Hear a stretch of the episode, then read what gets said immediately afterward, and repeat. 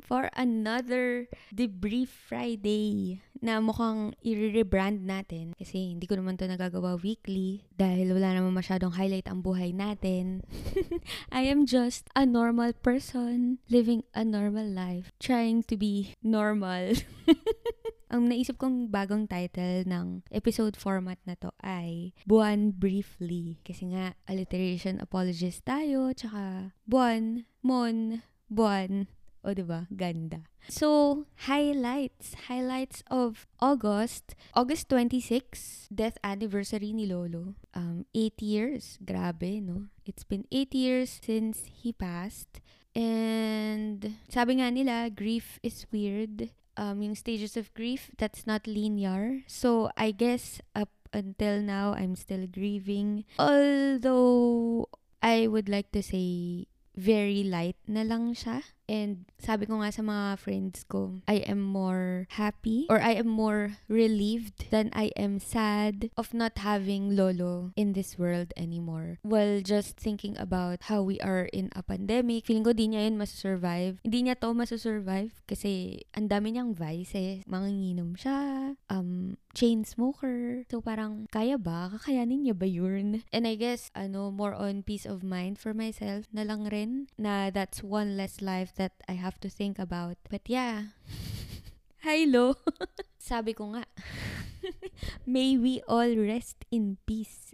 Amen. Grabe, tapos na yung August, syempre, kaya nga tayo nagde-debrief. At nandun na nga tayo sa Jason Derulo months na parang pipikit ka lang paggising mo, shit, next year na. Dumadaan na lang talaga yung mga araw. Pakabilis ng oras, which on a positive note would mean nalalapit na rin yung araw na magkikita-kita na tayo ulit sa ating mga voting precincts. And of course, before that happens, let's all make sure na registered na tayo to vote. Tapos, if you also have the capacity capacity and the resources to do so, let's make the effort to campaign for the candidates that we believe will better every Filipino's lives. Educate yourself, educate your family, your friends, advocate for these candidates. Kahit siguro yung mga simpleng share lang ng mga links on social media bilang lahat tayo na sa social media ngayon while we're stuck in our homes. Kaya kapag sa inuman, inuman, kung pwede mang uminom, kung nasaan ka ngayon, gawin yung topic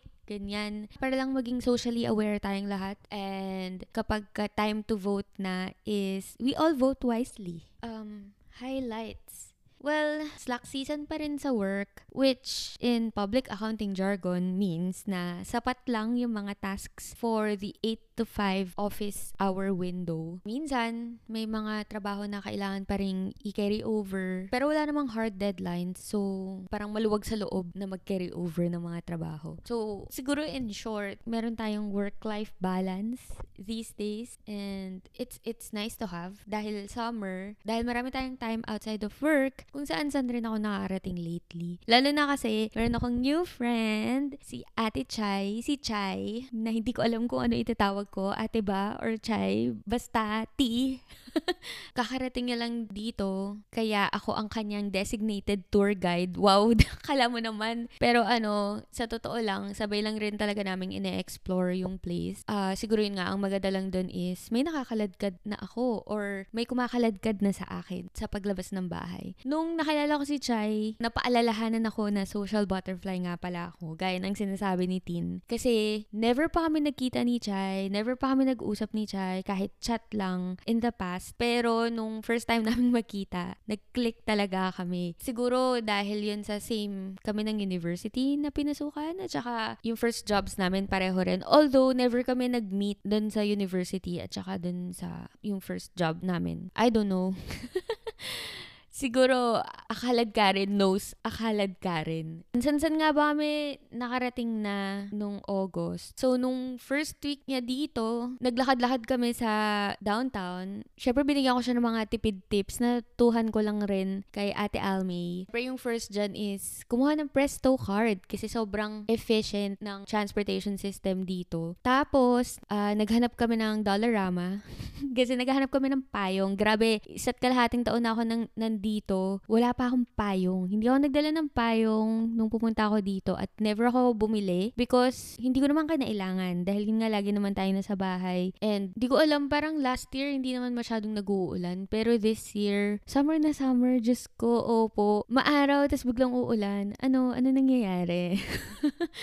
After nun, naglakad-lakad kami sa may Bayside. Pero hindi namin natagalan kasi sobrang init. Di ko gets kung bakit. Siguro mga nasa 30 degrees nun. Pero feels like more than 30 degrees. So parang, ano to, Pilipinas ni? Pinagpapawisan yung mga kilikili ko, yung mga singit-singit ko, ganyan. Hindi ko kinaya. So ayun, naglakad-lakad lang kami, nakakapagod. Siyempre, kasi hindi naman ako sanay maglalakad dahil nga lagi lang ako nasa bahay. So ayun, nung nakakita ako ng hotdog cart sa daan, pinatulan ko na, ti, I mean, in this pandemic, pero pinatulan ko pa rin. So, ayun, bumili ako ng hotdog sa kalsada in this pandemic.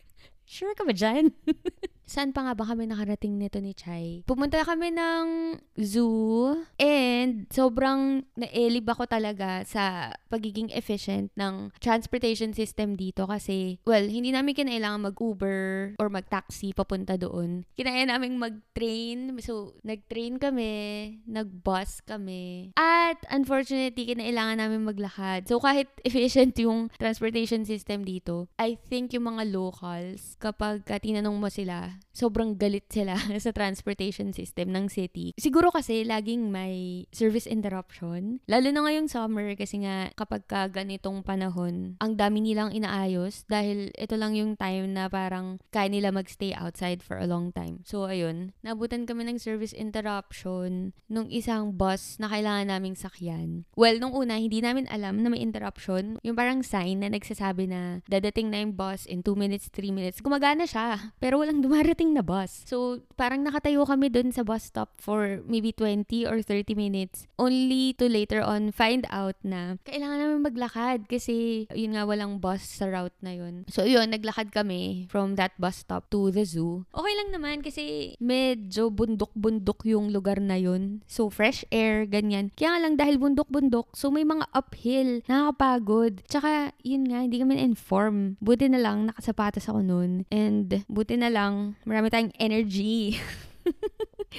Except for yung mga service interruptions, maganda naman nga yung transportation system dito. So, nung pumunta kami sa zoo, may nakita akong beaver tail um, food truck so, lagi ko nakikita tong beaver tail dito. And I think, di ko alam eh, ano ba yung significance ng beavers sa kanila. Pero baka national animal nila yon or something. Pero ayun, matagal ko na iniisip na itry yung beaver tail. And finally, na-try ko na siya. So, yung beaver tail, ano siya, pastry. So, mukha siyang tail ng beaver. Tapos yun, may mga kung ano-anong topping sa ibabaw. Mga tinry namin were banana Nutella and apple pie. Masarap sila pareho. Pero dahil dessert tong pagkain na to, at hindi ako masyadong mahilig sa sweets or mahilig man ako sa sweets ay nagbabawas na ako ng sweets the past few years. Eh, hindi ko na siya masyadong na-enjoy nung half of the tail. Pero masarap naman. Siguro yun nga, for sharing siya pang dalang tao. Kung ayaw mo magka-diabetes.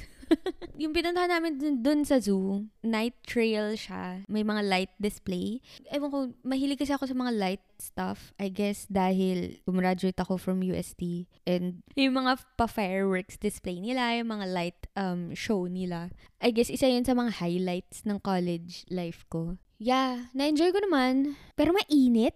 Hindi ko alam kung bakit ang init. Pero yun, masaya, masaya. Again, na-exercise yung legs ko. Grabe, leg day tayo forever and ever kapag kakasama si Chai. Uh, maliban sa maraming lakad, marami ring daldal. Napapadalas rin ang punta namin sa IKEA. Dalawang beses na kami nakarating. In the past month lang, kung ano-ano mga pinagbibili namin, mga tita stuff. Oo, yes, tita level, ano na ako, tita level 3. Ano ba yung mga binili ko? Bumili ako ng bathroom towel kasi yung binitbit ko na towel, yung isa nawala, hindi ko alam kung saan nakarating. Feeling ko naipit siya sa laundry, tas di ko napansin kung saan napunta. Tapos yung naiwan, yun pa yung ano, gula-gula net. So, yan naisip ko na palitan ko na. Yun, bath towel. Bumili rin ako ng face towel uh, in an effort to keep my face cleaner than it was. Kasi kung ano yung ginagamit ko sa katawan ko, yun rin yung ginagamit ko sa face ko. And I feel hindi tama yun or ewan ko. At siguro yung pinaka-tita purchase na nabili ko nung una naming punta are scented candles. Oh my God, ano na, Monica?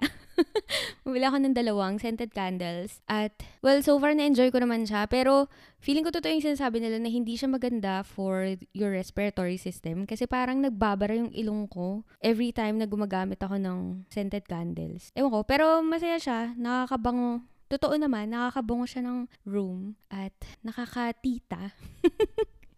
At dahil marami akong time, maliban sa paggagala sa labas, paglalakad, at pakikipagtsikahan, uh, meron na rin akong time ngayon na manood ng series. Pero hindi ko pa nababalik yung K-drama era ko na isang K-drama, mga 16 episodes, ganyan, tas 1 hour each. Natatapos ko siya in 2 or 3 days. Kahit may pasok ha. Ngayon, pang the office levels lang po tayo. Yes po, opo.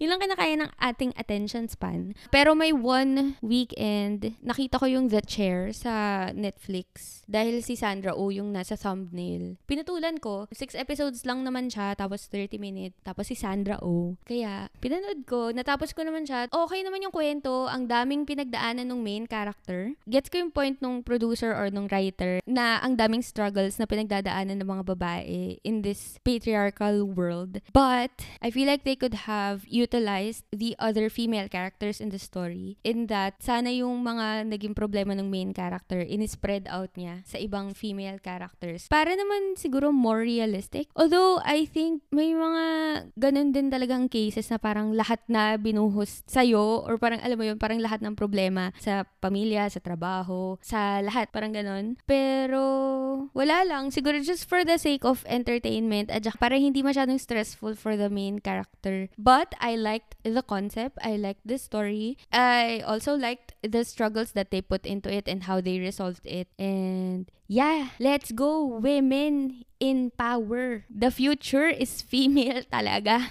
Oo, oh, yes po. Sinubukan ko na rin manood ng movies. Although, hindi lang nitong month, nung start nung Slack season, nag, sinubukan ko na rin manood ng mga pelikulang Pilipino. Kasi yun lang yung kinakaya talaga ng brain ko kapag ka-entertainment time. Para hindi ako masyado nag-iisip. Isa sa mga napanood ko was Love or Money, si Angelica Panganiban at saka si Coco Martin. Tungkol siya sa mga OFW, our modern day heroes, sabi nga nila. I liked it. Maganda yung ano, delivery nung movie. At saka ang galing pa rin umarte ni Angge. Kasi isa ko pa napanood, May Amanda, yung kay Piolo Pascual, tsaka kay Alessandra De Rossi. Di ko siya masyadong na-absorb. Kasi pinanood ko siya sa bahay nila Ate Almay. Tapos di ko sure, pero ang hina ng volume nang nanonood kami. Tapos, syempre, dadaldalan rin kami dahil minsan lang kami magkita kahit magkapit bahay kami, ganyan. Pero ayun, uh, lumalaban yung script. Sobrang daming quotable quotes. Siguro isa rin yun na parang dahil sobrang dami mong nakukuhang wisdom, ang overwhelming overwhelming na rin niya, ganyan.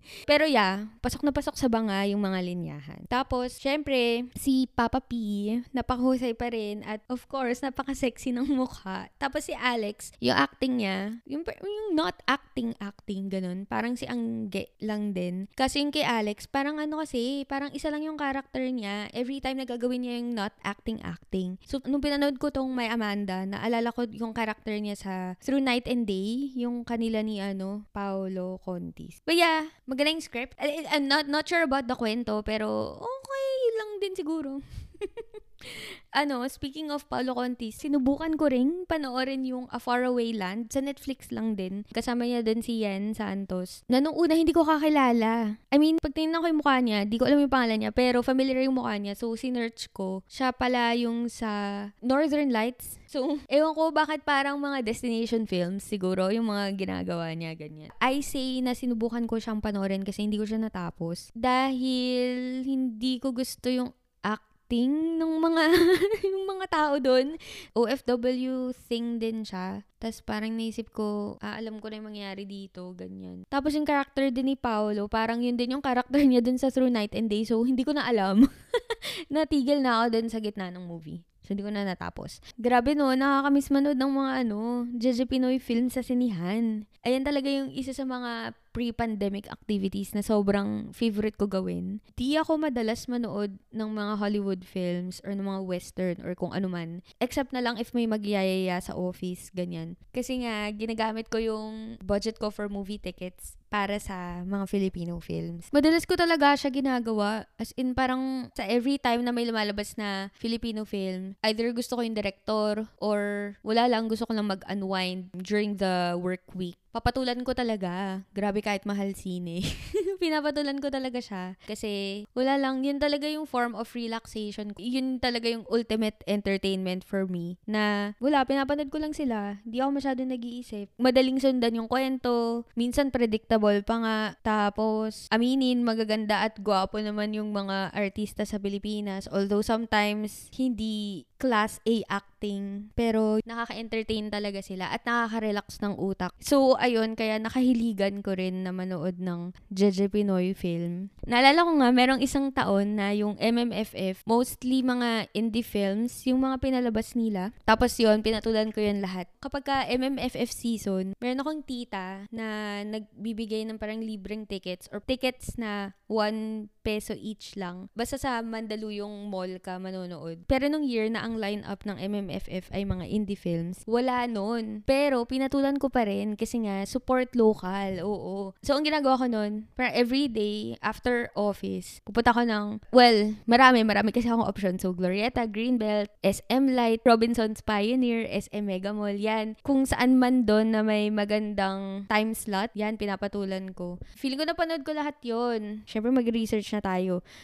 Um, 2016 pala yun. Yung Die Beautiful, Kabisera, Saving Sally, o di ba may animated film nun, uh, Seclusion, shit na masakit sa ulo panoorin, Babae sa Septic Tank 2, oh my god, yes, favorite. Ayan, the Sunday Beauty Queen. Ay, maganda yun. Oh. Tsaka Vince, Kath, and James. Parang oro lang yung hindi ko napanood dito.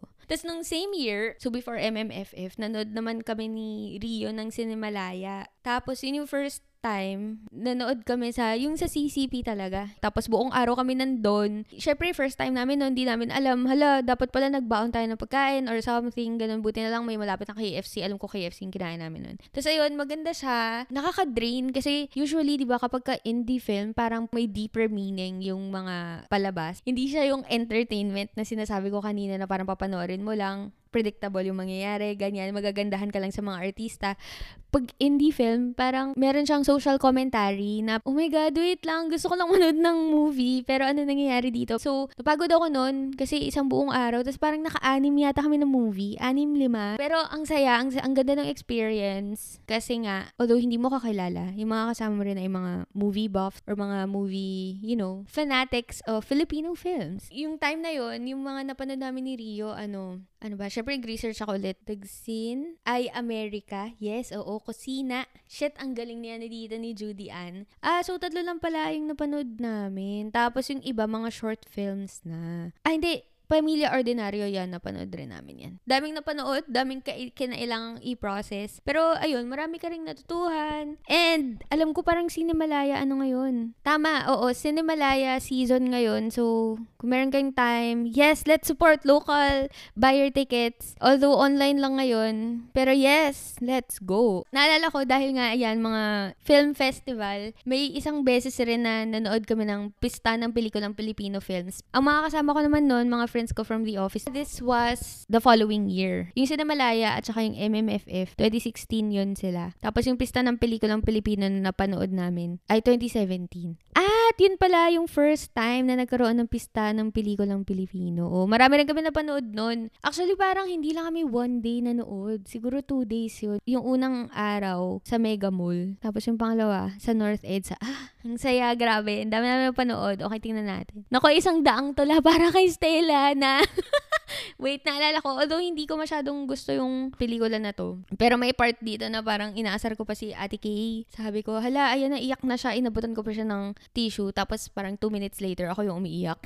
hindi ko alam bakit.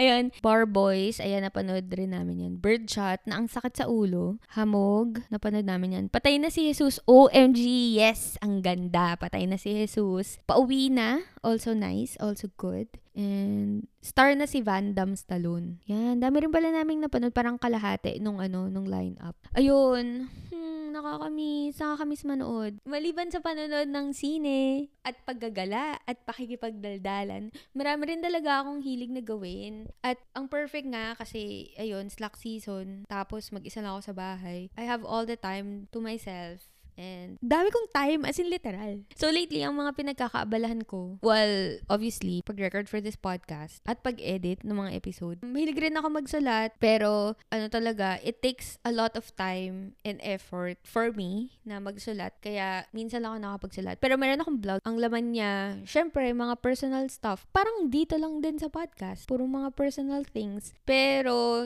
usually, yung mga sinusulat ko, siguro about my travels, kasi nga, mahilig rin ako mag-travel about pre-pandemic times. Kasi nga, di rin ako makahugot. Like, hindi ako marunong magsulat from imagination. Usually, from actual things na nangyari, yung mga sinusulat ko. So, ano, basically, online diary siya. Pero, sometimes, sinusubukan ko na maging creative yung writing. Hindi lang yung basta diary. Ganun. For, for an audience siya. Kaya sana may nagbabasa. Ayun. Ano pa bang mga pinagkakabalan ko? Ayun, tumutugtog rin ako ng yuk at saka kumakanta kapag ka naisipan naisipan ko, um, if you haven't already, pakinggan nyo yung Me and You na musical Monday morning episode. Maganda yon Maganda. Siyempre ako yung gumawa kaya sabihin ko na maganda, 'di ba? Pero yon doon, well, tumugtog ako ng Yuke at saka kumanta. Try nyo pakinggan. Tapos kung nagustuhan nyo, share nyo, syempre. Lagi ko naman sinasabi, share nyo. Bahala na kayo kung anong gusto nyo gawin. Tapos, kung meron kayong suggestion na next na theme for a Me and Yuke episode, tanya ako sa Twitter or sa Instagram, message nyo ako doon. Marami rin akong mga paint by number projects.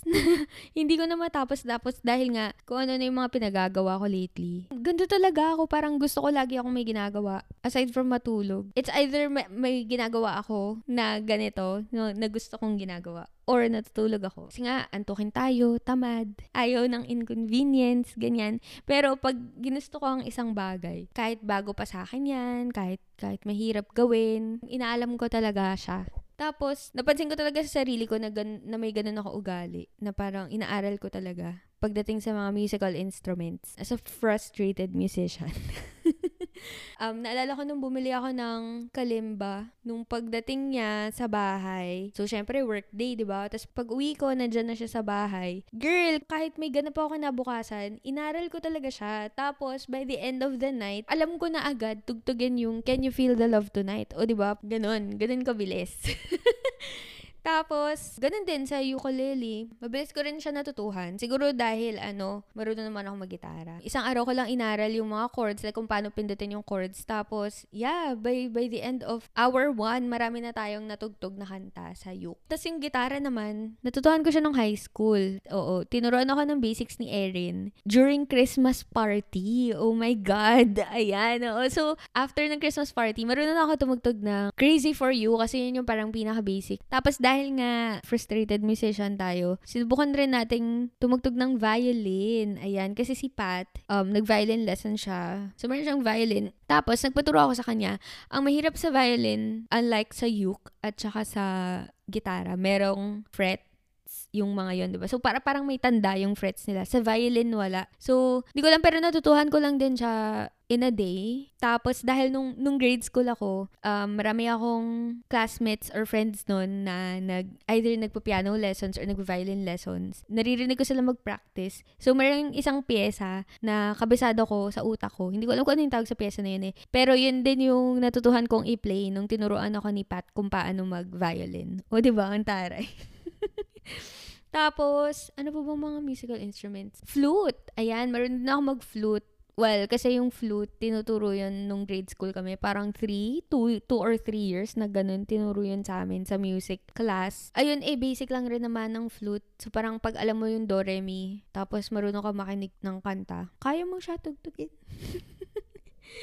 Yeah, o 'di ba? Musical instruments talaga yung hilig ko kahit na sa totoo lang wala rin talaga akong parang musicality sa katawan in a sense na hindi ako marunong sa music theory. So more on kaya ko gumaya, kaya kong sumabay sa beat, para alam kong makinig ng tono, yun nga. Pero pag yung mga technical na usapan, nako. hindi hindi ko siya alam pa for now. Kaya gusto ko rin matuto mag-piano kasi parang in the process of learning piano, mag-aaral ka rin talaga ng music theory, matututo ka magbasa ng notes, matututo ka mag-play habang nagbabasa ng notes. Yeah, so even from before pa, no, although syempre ngayong tumanda na lang ako, tsaka ako na-realize, may rin talaga ako malam ng kung ano-anong mga bagay. Which brings me to our topic for this debrief. Well, syempre, of course, aside from the highlights of uh, the past month, ang highlight talaga natin dito is yung pagiging, ano ko, pagiging bida-bida. pagiging Jollibee ko, opo. So, ang dami ko nang nachika about sa musical instruments. Kasi yun talaga, feeling ko dun ko talaga unang napansin na, ah, ang dami kong gustong alamin. Ang dami kong gustong matutuhan. Kahit na basic lang. Nung bata ako, naalala ko, lagi kong kasama si Tito Carl. So, kung ano yung mga ginagawa niya noon, ganun din yung mga hilig ko. Pero isa sa mga tumatak sa akin, yung nanonood kami ng Papi Land. So, yung Papi Land, ano siya, art show siya. Tapos, every morning siya pinapalabas. Sa Knowledge Channel yata yata eh. Hindi ko na alam eh. Tapos may part doon na magdo-drawing siya, tapos susundan mo yung dinodrawing niya. Kaya parang nung bata ako, maalam rin ako konti mag-draw, pero hindi ko siya nadala hanggang pagtanda. Pero yes, maliban sa music, may hilig rin ako sa art. So ayun, ang dami-dami kong ginagawa, no? Mga skills na hindi ko naman malalagay sa resume ko. Pero ano, mga things na I really enjoy doing and I'm really happy that I took the time to learn them. Ganyan. Meron ka daw isang bagay na kaya mong gawin without you knowing na effortlessly nagagawa mo. So, nung napag-usapan namin yun, parang naisip ko, ah, ano nga kaya yung one thing that I can do without effort or without me realizing na effortless ko siya ginagawa? Oh my God! Medyo parang nagka-existential crisis ako nung nung usapan na yun kasi hindi ko rin maisip. Yun nga, sa dami-dami ng mga pinagagawa ko. Ano nga ba yung isang bagay doon na effortless kong nagagawa? Well, safe to say, hindi ako nakapag-conclude kung ano yung one thing na yun. But, siguro mga after a week of thinking about that, na-realize ko na, ah, baka kasi yung one thing ko is yung pagiging fast learner ko. Kaya ang dami-dami kong nagagawa. Or an, parang alam mo yan, ang dami-dami kong ina-acquire na skills. I mean, although basic lang sila. Tsaka yun nga, useless sa buhay. Pero, yeah, mabilis ako matuto. Fast learner talaga ako. Hindi lang siya pang resume. O, di ba? Hindi ko man mailagay sa, sa resume ko yung mga skills na meron ako. Nalalagay ko naman sa resume ko na fast learner ako. At totoo, kapag sinulat ko na fast learner ako, 'di ba? Yun nga, yung sa kalimba, yung sa gitara, sa uke, yung violin, tapos yung, yung pag-drawing ko noon, nung bata ako. Siguro sa work din, ganun ako. I'd like to think na, ano, mabilis akong makapick up ng mga gagawin. As long as ipapakita sa akin kung paano siya ginagawa. As in, either ide-demo mo sa akin, or papakita ka sa akin ng sample output, ganyan. Kaya siguro I'm an all-around girl. Sa work ha, parang I can review calculations, tax returns. Kaya ko naman mag-spot ng errors, kung math error man yan, or mali sa tax position na tinake, ganyan. Kaya ko naman siya. I can draft tax memos. Ayan, yan talaga ang ano natin. Number one, work-related skill. Kumbaga, hindi ako master sa pagre-review ng tax calc or paggawa ng um, tax advice. Pero maalam ako in both. Ayun, di ba? Parang hindi ako magaling magkalimba, or mag-gitara, mag-uke, mag-violin, mag-drawing, pero maalam ako. So yun, yun yung naging realization ko dun sa naging usapan namin. I'm not great at one thing. I can't, there is no one thing that I can do effortlessly.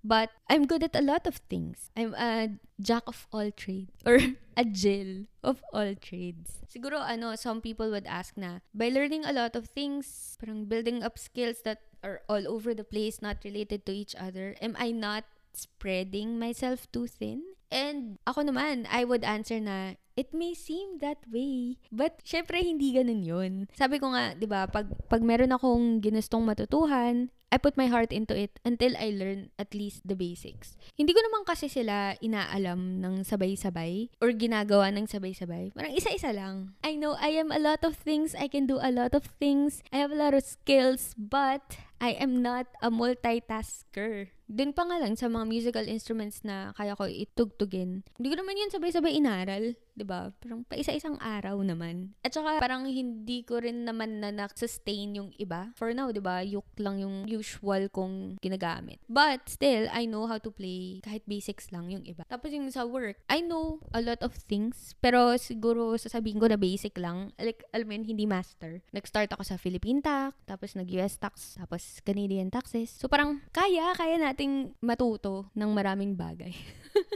Hindi ako sure kung ano yung moral ng chika kong to. Pero, siguro pwedeng ano, it doesn't matter kung alin ka sa two kinds of humans dun sa kasabihan na a jack of all trades is a master of none, but oftentimes better than a master of one. Kumbaga, if you found that one thing that you're really good at without any effort, hone that craft. Uh, be proud of it. Make sure you make good decisions with it. Whatever that one thing is. Ngayon, if hindi mo pa alam kung ano yung one thing mo, siguro ano, more introspection pa or baka lang, malay mo, like me, ang calling mo sa buhay, calling talaga, ano to pagmamadre. Pero baka lang, ang calling mo sa buhay ay maging relatively mabilis matuto ng kung ano-ano at maging maalam sa maraming bagay. 'Di ba? Kahit basic lang. Um, hindi ko na alam kung paano ko tatapusin yung episode. Siguro maglilista na lang ako ng mga bagay na gusto ko pang malaman o mga skills na di ko alam kung saan ko naman gagamitin pero wala lang. Interested lang ako matutunan. Number one, yun nga, gusto ko matuto mag-piano. Yes, oo. And together with that, mag-aral ng music theory. Gusto ko ring ibalik yung pag-draw. Ah, pagluluto. Ayan. Mm-mm. Kasi, di ba, bilang yung lola ko at yung nanay ko ay masarap sila magluto. Sino ba ang may lola at may nanay na hindi masarap magluto, 'di ba? Pero yeah, sana nga matutuhan ko magluto ng marami pang Filipino food. So far, mga kaya ko palang gawin ay sinigang, kare-kareng gulay, spaghetti ni mama, sizzling tofu ng Maxes, pork or beef stroganoff, opak, bakit? Mama's recipe rin. Carbonara. And hindi na pala yun mga Filipino food, no? Pero yeah, yun pa lang yung mga kaya ko gawin. So, ayun. Marami pa akong ibang gustong gawin. Di ko lang siya maisip ngayon. Pero definitely marami pa. marami pa tayong ma-improve sa ating pagkatao. Although, syempre, Monica, don't measure your being a human sa mga kaya mong gawin. Ayun, I think, I think marami pa. Marami pa akong mga gustong gawin. Kasi, syempre, there's always room for improvement. There's always something you can learn. And maybe I'm just happy na I'm a fast learner.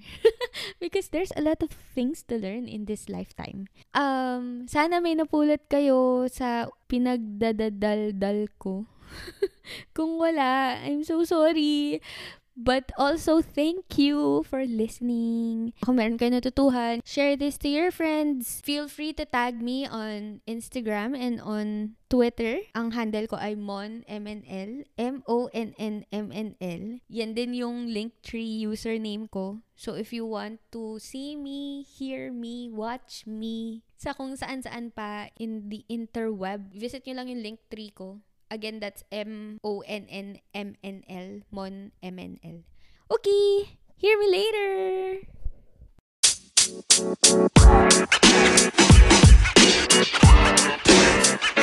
You know, man. You know, man. You know, man.